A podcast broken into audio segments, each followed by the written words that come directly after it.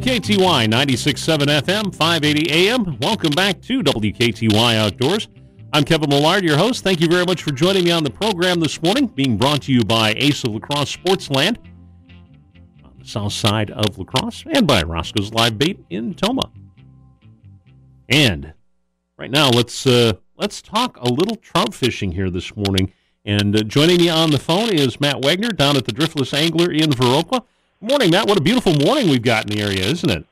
Good morning, Kevin. It's a great weekend for a uh, long holiday weekend for sure. Mm-hmm. Definitely, definitely. Well, let's let's uh, let's let's hop in and, and, and start talking about uh, uh, some late season trout fishing here. We've got uh, a little bit of time left on the uh, on the calendar to get out to some of the uh, some of the area streams here. And I, I, I guess overall, maybe um, you know, let's just start out by talking a little bit about um, you know do a fall. Uh, and I know you're I know you're busy checking somebody out here.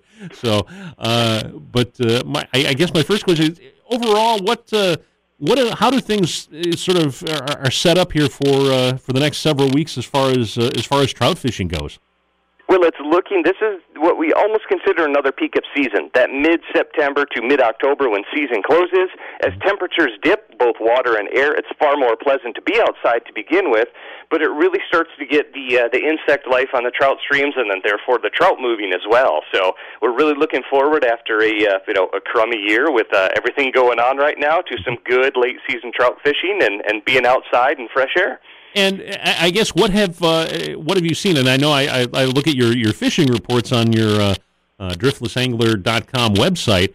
Uh, you know, but what uh, you know, how are how are things shaping up as far as uh, you know the fish and you know any any major changes that you've seen so far this summer? No, fishing's been really, really good overall. Outside of the few hot spells that we've had, uh, the rivers have have held up uh, flow wise and temperature wise, and it's pretty normal this year. Nothing, no major curveballs, and you know, knock on wood, no major floods to throw the throw us into a uh, uh, chaotic situation. But what we're seeing right now, this time of year, is we're still in the middle of terrestrial season, which is a ton of fun. We're fishing mm-hmm. ants and beetles and grasshoppers right up against the banks or under under hanging brush, and having fish come up and smash them on the surface. Adding a little beadhead down below that, we have both the surface and subsurface co- covered, and it's really really nice fishing. As we get a little bit later into summer and early fall, we start to see some blue-winged olives hatching again too. So as our temperatures dip around 2:33 o'clock, we start seeing some fish actually rise to a match the hatch situation of those fall olives. And uh, speaking of, uh, uh, of of the hatches and things like that, are we uh, kind of to the point now where where the hatches are sort of happening all day long, or as opposed to maybe you know like the early in the morning or you know late afternoon, almost evening kind of hatches, or, or are, are, are we starting to see things pretty much across the board all day long? Almost. Typically, what happens is when the sun is off the water, so from sun up until about, oh, say 10 o'clock or so, you'll get some true hatch activity and some fish coming up and eating. And then midday, they take a bit of a break. The bugs take a bit of a break, and they'll reconvene at about 2.30, 3 o'clock, and then start rising again until dark. In that middle portion of the day when it's dead in terms of, of rising fish and hatching insects, again, we're fishing those little terrestrials. So that's when they come out to play. When when the sun's warmed the banks enough to get rid of the dew, a little bit of a wind picks up, and all those little creepy crawlies on the bank are falling in and getting eaten by trout. That uh, that, sounds uh, that sounds good too, and and of course too that uh, you know with the uh, uh, changing of the seasons here as we sort of transition into to fall as well. It's not so bad being out during the middle part of the day as opposed to summer. You know when you've got that that high sun just coming right down on the water there too.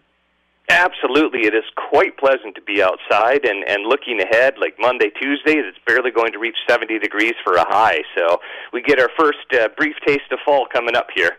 that's uh, that's true. And and in terms of uh, you know in terms of the uh, the streams and things like that, uh, you know, are are we seeing you know major changes in? Uh, they stay pretty pretty I guess, consistent in terms of, say, the water temperature, unless we get a real hot spell. But uh, uh, right now, I mean, water temperature wise, it's uh, it's pretty comfortable for the fish, isn't it?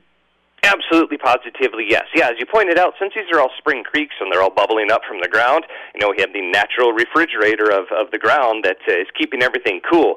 Springs will be flowing anywhere from 50 to, uh, you know, high 50s coming out of the ground there. Mm-hmm. And right now, overall water temperatures, because we aren't in that midsummer heat wavy type stuff, you're looking at uh, mid to low 50s up to maybe 60 degrees on the biggest, warmest creeks, which is just about ideal for fishing. Okay. And and I guess what's what is the uh, uh, um, before we get to the, the close of the season or whatever? What uh, what do you normally see for uh, for water temperatures? I mean, is it does you know a dropping water temperature tend to uh, to slow those fish down, or is it you know until practically the creeks freeze over, the the fish are still active? Yeah, the, the fish will be active even beyond the closing of season. Again, the, the springs being a very stable flow, a very stable temperature, but a slight drop in water temperature from summertime where it's 60, maybe 65 at the highest there. A slight drop into the, uh, the low 50s to mid 50s really triggers fish to feed, gets things moving again. So as long as it's not a massive drop in water temperature to like 40 degrees, which I hope it doesn't happen because something's really gone wrong then, uh, we'll, we'll see very solid, consistent consistent water temperature and flow, barring any kind of crazy uh, nature events from here mm-hmm. through the end of season. That is uh, that is true.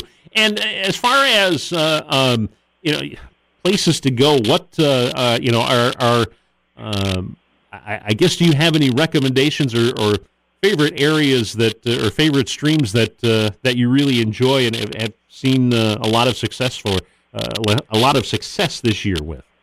Well, the nice thing about this time of year being another peak of season is everything fishes consistently well. I prefer this time of year some bigger, more wide open meadow streams because they usually have more grasshoppers to them. Mm-hmm. Uh, so the converse of that is true as well. Those really teeny tiny headwater streams with all the brush kind of growing over them, they are really good to fish little ants and typically get better aquatic insects. So if you're looking to splat a hopper, look for those big grazed meadows. If you're looking to do a little more, you know, technical fishing and, and get in underneath some brush, go to those headwater colder streams and throw some ants or, or natural mayfly patterns. And there's certainly uh, plenty of, of uh, both of those kinds of locations down in the uh, down in the Vernon County area, yeah, well, and around the area in general, for that matter. Absolutely, positively. Pretty much every valley in the area has a trout stream rolling through it. So uh, make sure you check your your DNR regulations and your map books and whatnot that you're on public property, which there's a ton of here, and it's always very well marked. Have it go and have some fun. Yeah, and uh, uh, is this is this kind of your favorite time of year? Absolutely, positively, it really is. After you know a good spring season, then you know typically a long hot summer. It's nice to have things pick up again before season closes. So it's almost like a, you know a bonus reward for the fishing for the trout fishing season that it gets really really good for the last month and a half.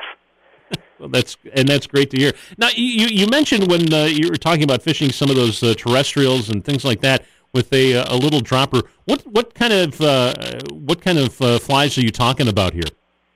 Well, the easiest thing to do is a short stout leader to a grasshopper pattern, like a size 12 or a 14 grasshopper pattern, mm-hmm. and then we'll tie right to the bend of the hook some tippet material about two feet below that, attaching a beadhead nymph. What that does for us is it gives us both a big, visible, usually foam grasshopper type pattern mm-hmm. that's easy to see and acts as an indicator or a bobber for the subsurface pattern, but that grasshopper is also something the fish can and will come up and eat. Okay, and and I guess you know in terms of of of the the, the catch anyway, which one do they they tend to hit more often, or is it pretty much even? You know, the uh, uh, like the hopper pattern, for example, or uh, uh, or the beadhead. On a really good day, you'll get a bunch of eats on the hopper, but a trout's diet is almost 90% of, it, uh, of its diet is subsurface. So the beadhead is always going to outfish the surface pattern. It's far more fun to watch fish crush that hopper, but if you're looking for you know, numbers of fish, you definitely want to focus a bit more on the subsurface pattern. Any uh, any uh, big trout being uh, being caught this uh, this summer that you've seen? Yes, Yep, handful of big trout, and big trout love grasshoppers too, so that's always a good thing. And as we get closer to the end of season, as they start to get into kind of pre-spawn mode, uh, they'll spawn later on the fall and into the early winter. They start to pack some pounds on. So as we get into October, we'll start fishing some streamers, some minnow patterns here, and get some really, really big fish. It's one of the better times to chase some big fish in the driftless. That is uh, that is wonderful. That is uh, that's uh, that's very good to hear. Anything else, maybe Matt, that you would uh, you would suggest to uh, to anglers if they uh, are of a mind to, to head out to the uh, to the streams there? Some anything else to uh, uh, to keep in mind? It's as you had pointed out earlier. At this point in the game, we can fish all day long. The sun's still going to be a little bit of a limiting factor. The better days are going to be when there are clouds in the sky or clouds in the water. But overall, get out there and enjoy before it gets too chilly and, and season ends. Yep, and uh, that is great. Well, and, and then uh, before I uh, before I let you go here, Matt, as well, let's talk a little bit about the, the shop and how things. Uh, uh, you know what uh, you know if people are interested in you know picking up some flies and and other tackle before they they head out to the streams. How can they do that? We are open seven days a week from 8 a.m. until 5 p.m. Monday through Saturday, and 8 until noon on Sundays. Uh, we are requiring masks for people entering the store, uh, and they can also shop online as well as check out our daily updated fishing report at driftlessangler.com. Yeah, I'm uh, and I'm on. Uh, I'm actually I've got that open right now. I'm looking at that uh, Energizer squirrel pattern that uh, nice. you, have got uh, you've got pictured on your uh, on your site today as well. Is that uh, tungsten zebra midge, which I'm sure probably does uh, does very very well. Yeah, from here on out, that zebra midge is one of our best fishing patterns. Wow, great! And I mean, uh, nice. I don't want to say simple pattern or whatever, but it, it's not a you know, it it doesn't it it doesn't have all the the frills and the color or whatever. But yeah, I bet it produces a ton of fish. Yeah, absolutely. All right, well, Matt, I, I appreciate you uh, you taking a few minutes to uh, to chat with me here this morning, and uh, again, uh, uh, thank you very much, and uh, certainly want to wish you the the best of, of luck with the with the rest of the season here. Thank you very, very much. We appreciate it. And uh, to all the listeners, get out there and take advantage of this nice weather and go catch some fish. All right. Well, I, again, Matt, thanks. We'll uh, we will chat with you soon. I appreciate it. Thanks, Kevin. Have a great day. You too. Take care. Bye bye. Take care. Goodbye. And that is uh, Matt Wagner from the Driftless Angler down in Viroqua. Talking a little uh, a little trout fishing here. Yeah, you know, during the as they uh, they give those uh, as he puts out those fishing reports that uh, uh, they they talk about, they will usually drop a few suggested flies in there as well, photos and well things that they sell, of course, but um, which is a you know always always helpful to get an idea of what uh, what the fish are biting here. But yeah, it's uh, some cool patterns, uh, and I like tying flies, so uh, I'm like this is uh, some nice stuff here. So yeah, I'm happy camper when I get out there and get a uh, get a rod in the water there and have some fun. And I guess well, yeah, a little less than a month and a half left. Got till mid October, so get on out there and enjoy it. Okay, uh, it is 8.35, almost 8.36. I'm going to take a break and then come back in just a few moments with more of WKTY Outdoors on WKTY 96.7 FM, 580 AM.